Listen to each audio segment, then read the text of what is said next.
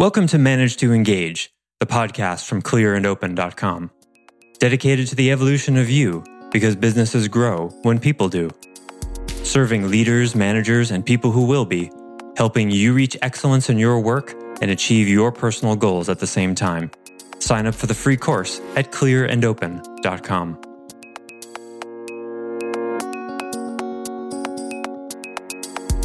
Perhaps some of you have, started to understand what I mean when I say that about 70% of our life is driven by the unconscious.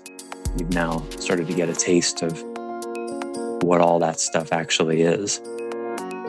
It runs your life to the degree you're unaware of it. Hi, it's Joseph, and thanks for tuning in to Manage to Engage, the podcast from clearandopen.com. It's surprising how little we are actually in control. We think we're sitting in the driver's seat. However, in one way, we're actually in the passenger seat, staring out the window, occasionally shouting directions, but never really paying attention to the road. The truth of the matter is, you're never going to take that wheel in one way. As you do the work, you'll become more comfortable being the passenger and hand over trust appropriately to the driver. You will, however, keep your eyes on the road. Over the last couple months, we've examined some uncomfortable notions such as this in order to realize how you can evolve. Today and over the next few weeks, we're going to examine money and what you can do about it. This episode was originally recorded as part of the Money from Burden to Freedom course available at courses.clearandopen.com. I offer weekly member webcasts, online courses, and mentorship at clearandopen.com because it's my truth that with the right tools, anyone can eliminate the people, money, and time problems holding them back in business. And I share parts of these webcasts and courses on this show because I want to help you too.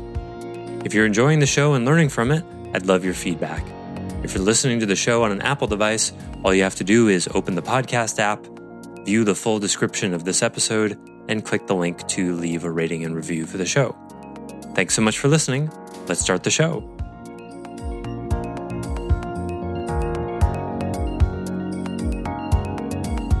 Exciting day today because this is session six, and that means we get to talk about what money actually is.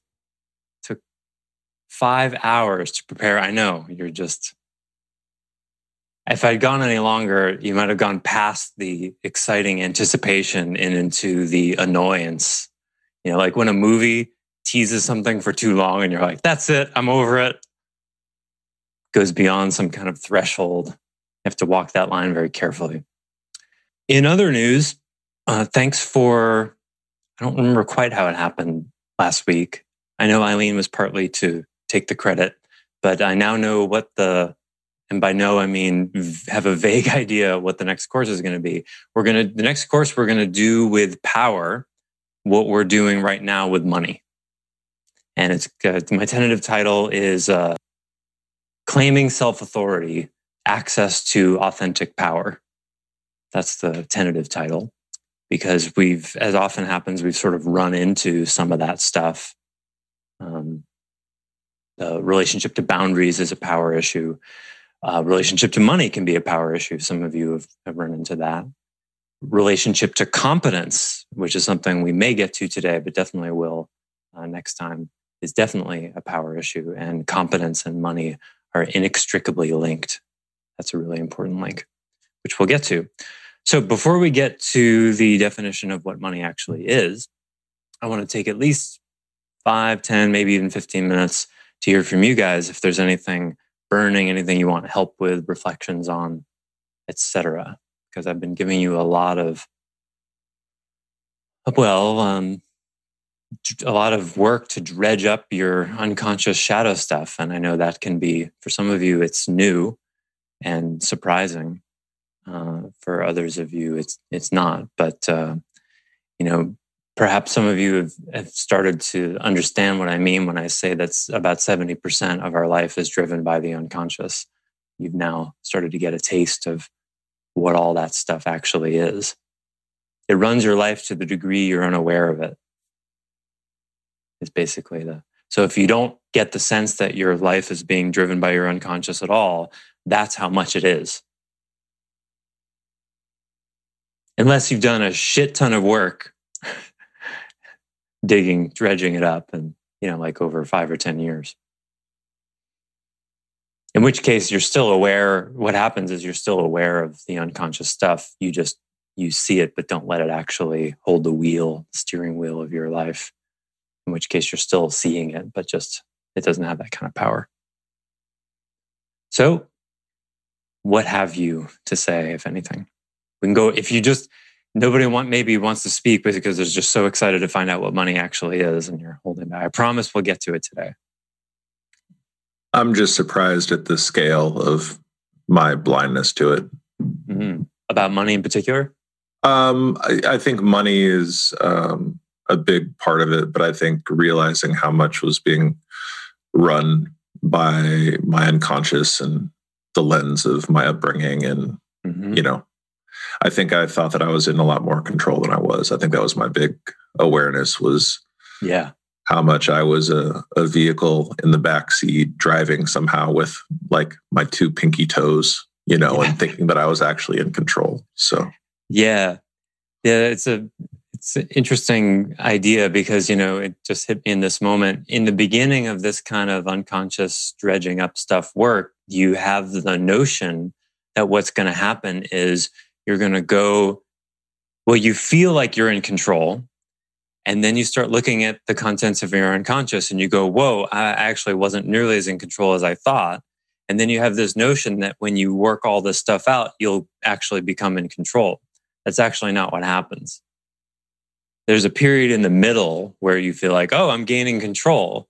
And because you've deconstructed enough of your ego for it not to be running the show, but then when your ego catches fire, it just burns all the way down. And then you realize that there never even was even the concept of control it was never really real. It's just yeah, it's all yeah, it's like a, it feels like a weird double dip, like in a workout or whatever. You get to a certain level of competence and you think you got it, and then you but you don't realize that there's this whole yeah, other thing. Double dip, yeah. yeah.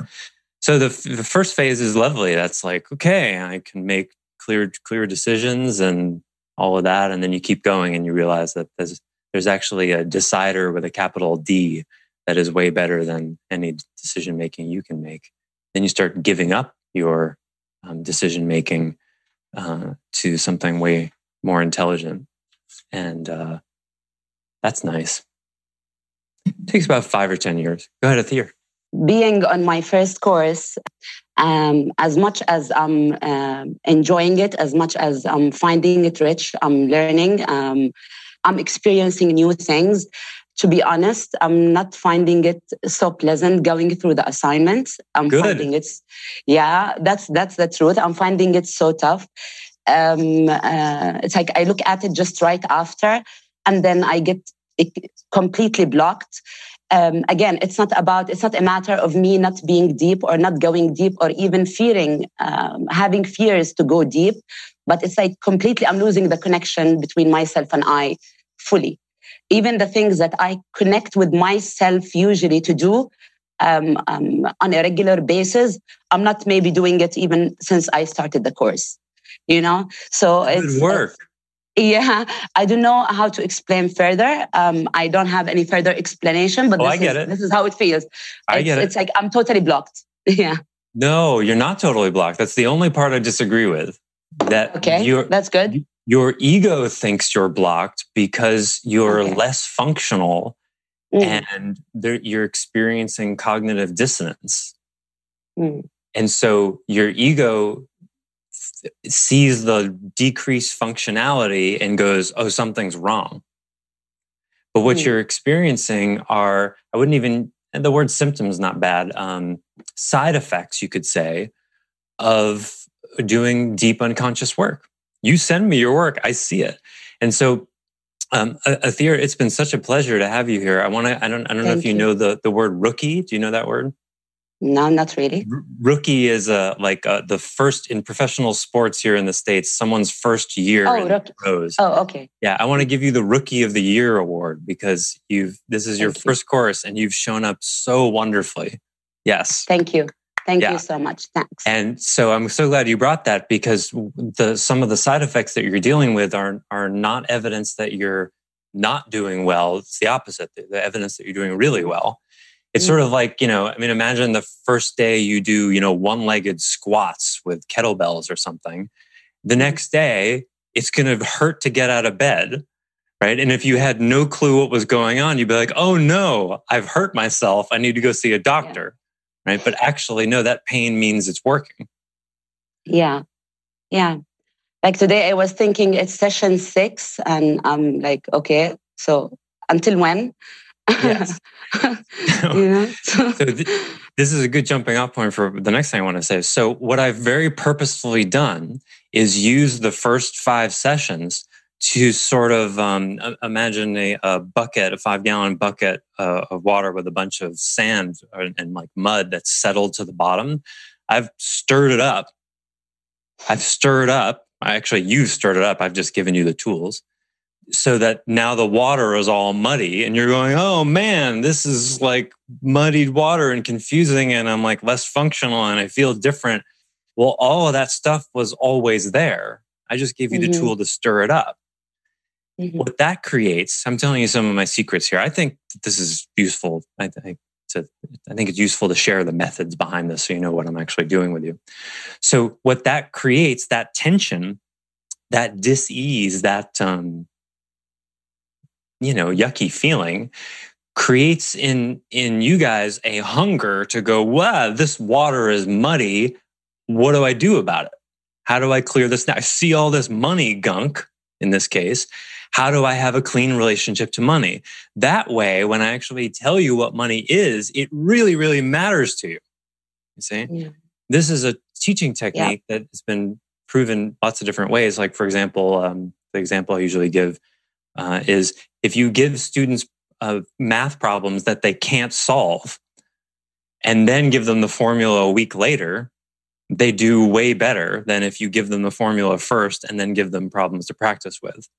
In other words, when people struggle, when people fail, when people have to look at their what doesn't work, it makes them hungry, it makes them learn faster. So yeah, I've intentionally made you guys, uh, steered you guys into pain.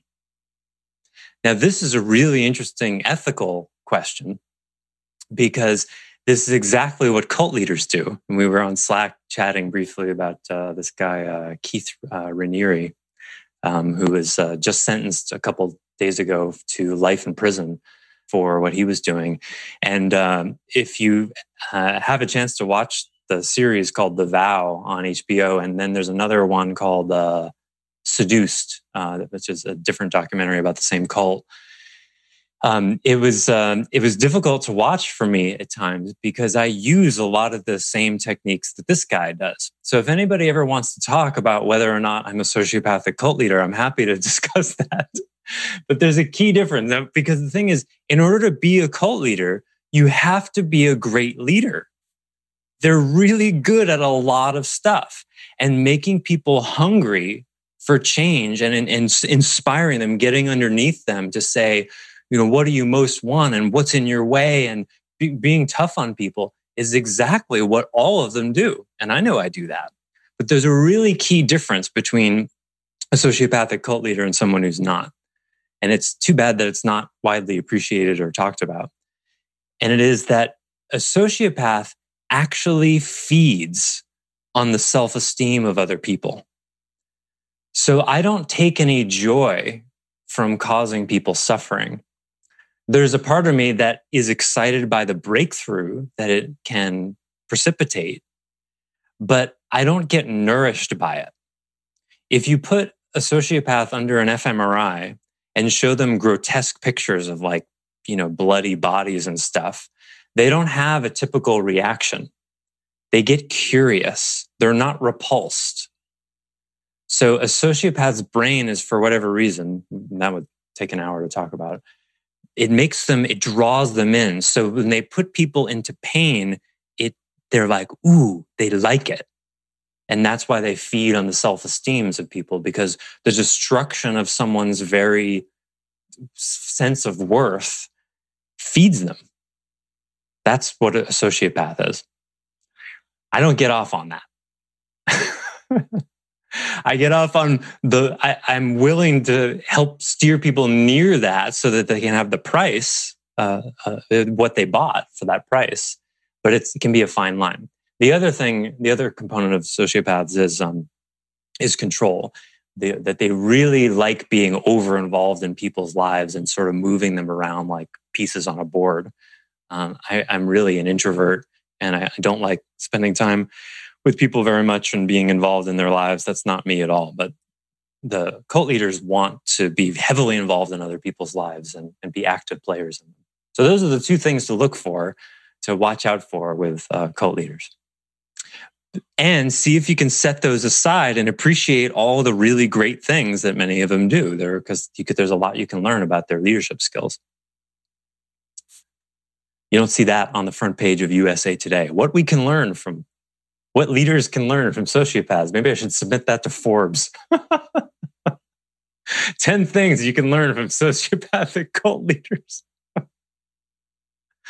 anyway, if you ever have questions to put yourself at ease about whether I'm a sociopathic cult leader, you also can't you can't do it virtually. It doesn't work. You have to be able to control the sort of morphogenetic, uh, energetic fields of, of people. Um, it would be very hard for me to create a cult virtually. Nobody's ever done that. You have to be able to feel them. If I really wanted to, I probably could, but it would take a lot of effort. Sociopaths just do it naturally. Fascinating subject. Okay, it was a little bit of a sociopath detour, but I, I sort of felt, part of me felt self conscious watching that, being like, man, I hope nobody thinks I'm a cult leader. So I thought I would just head that off at the pass. Thanks for listening to Manage to Engage, the Clear and Open podcast. Join us next week when you'll be a little bit closer to who you're destined to be. Until then, know that Clear and Open is dedicated to the evolution of you because businesses grow when people do. If you want to help the show grow, I'd appreciate you leaving a rating and review on iTunes. All you have to do is open the Apple Podcasts app, view the full description of the episode, and click the link to leave a rating and review. Or you can go to clearandopen.com slash review and it will bring you to the right place. If you're looking for more support on your journey, head over to clearandopen.com for even more tools, articles, and free resources. Thanks so much for listening. Bye for now.